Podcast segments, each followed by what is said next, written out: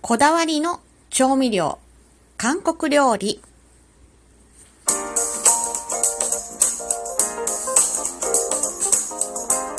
りのねえ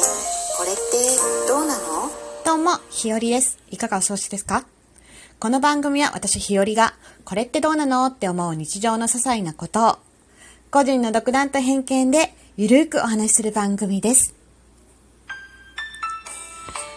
い。つもギフトも本当にありがとうございます。箱さんもいつもありがとう。はい。ラジオトークアワード2021の賞をたくさんの方に送っていただいて本当にありがとうございます。ということでね。はい。読み上げはしませんが、できるだけお礼のメッセージを直接送らせていただきたいなと思って、日々ポチポチと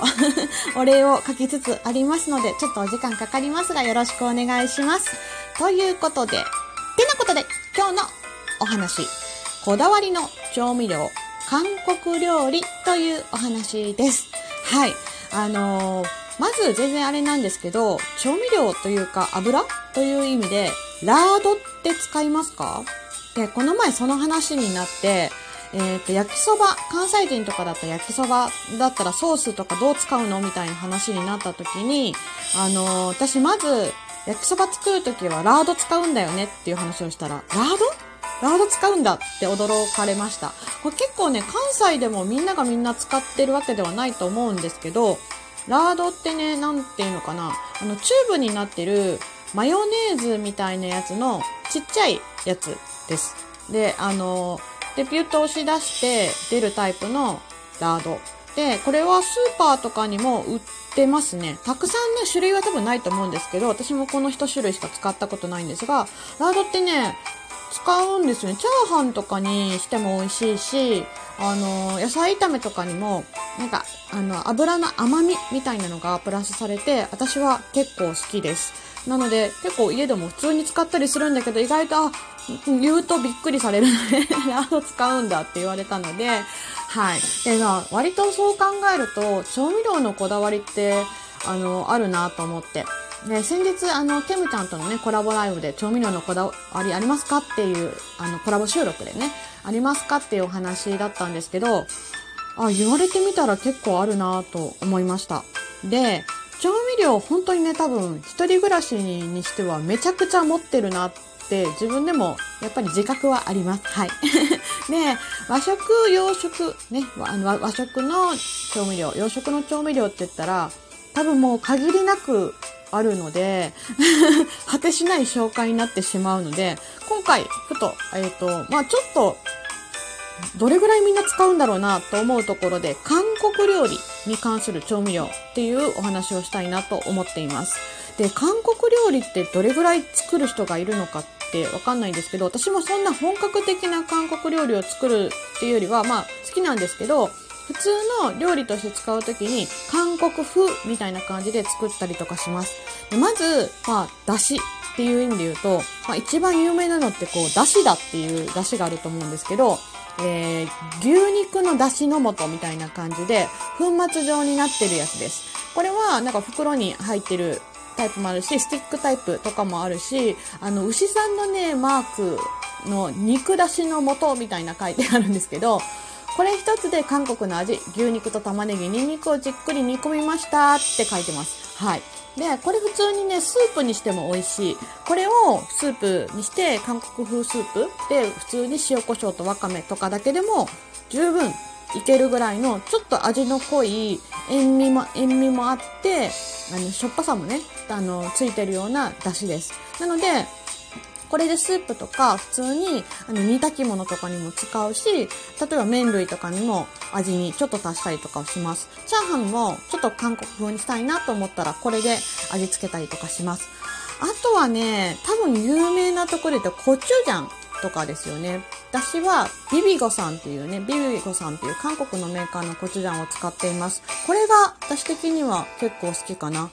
コクがね、結構あって、ただ軽い、あの、辛いっていう、あの、だけじゃなくて、やっぱこのなんか旨味成分みたいなのがすごい入ってます。で、ニンニクとかね、大豆とかも入ってるんだけど、まあ、唐辛子の辛さだけじゃなくて、水飴とかも入ってて、甘、甘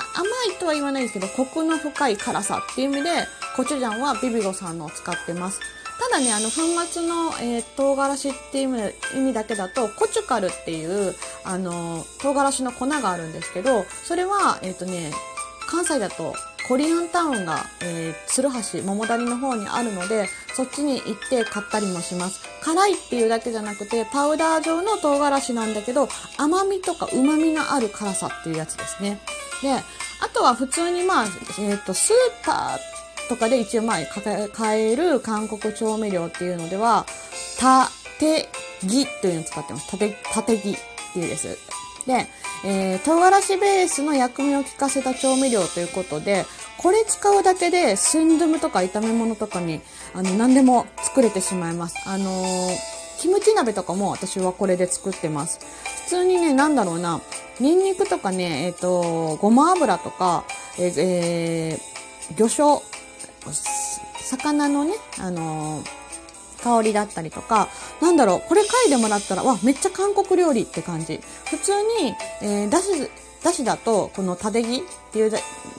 えー、普通に辛さあと調節するだけで、それ入れるだけでキムチ鍋めっちゃ簡単にできます。これはね、私的には結構おすすめなんですけど、そう、辛いの好きだったらいいと思います。スンドゥブも簡単に作れる。っていう感じ。あとはね、えっ、ー、とね、ちょっともうこれは好みの問題なんですけど、ストックしているもので言うと、えー、天ジャン味噌って言われる茶色いね、お味噌です、韓国の。で、ちょっとね、納豆っぽい匂いがする。向こうで言うと天ジャンチゲとかに使われるやつなんですけど、ね、これも、えっ、ー、と、韓国のメーカーを使っています。はい。これはね、あの、天然のお豆腐、お豆腐じゃない、大豆で作ったやつなんですけど、ソイビーンペーストって書いてます、コリアンね。で、ちょっと癖があるので、納豆系が苦手な人は、あれかもしれないんですけど、これで本当に韓国風のお味噌汁ていうか、あの、チゲ、天ジャンチゲって言われる韓国のお味噌汁を作ったりするのには、すごくいいです。なので、お鍋とかにも使います。で、まあ、サムジャンとか野菜につけるね、ちょっと甘めのお味噌とかも緑色のね、パッケージなんですけど、それも使ったりします。で、最後に、これは調味料ではないんですが、サリ麺という麺を常備しています。で、これは、えっ、ー、と、乾麺。いわゆるインスタント麺なんですけど、えー、インスタント麺、普通の日本で売ってるやつよりも、やつみたいに、えっ、ー、と、粉状の味をつけるものは何も入ってません。ただの麺です。はい。韓国ではね、プデチゲとかに使ったりするのに使われるんですけど、あのね、煮込んでもなかなか伸びなくてツルツルの割と太めのしっかりとした麺です。だからラーメンとかに入れ、してもいいし、えっ、ー、と、お鍋の締めに入れてもいいし、これを茹でて、これで焼きそばとか作っても美味しい。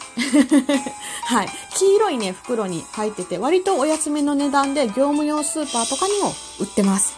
はい。で、まあ、ざっと簡単になぜですが、韓国料理に関する調味料というのを紹介してみました。私が使っているものです。実際に。常に大体家にあるものばかりです。で、韓国料理っていうよりはまあ、韓国風にしたりとか、ちょっと味変えたい時とかにも使えるし、ちょっとコクを足したいなとか、辛みを足したいなっていうのにも、普通のね、袋麺とかのインスタントラーメン作る時に味をちょい足しするのにも結構使えるので、私は好きです。はい。てなことで今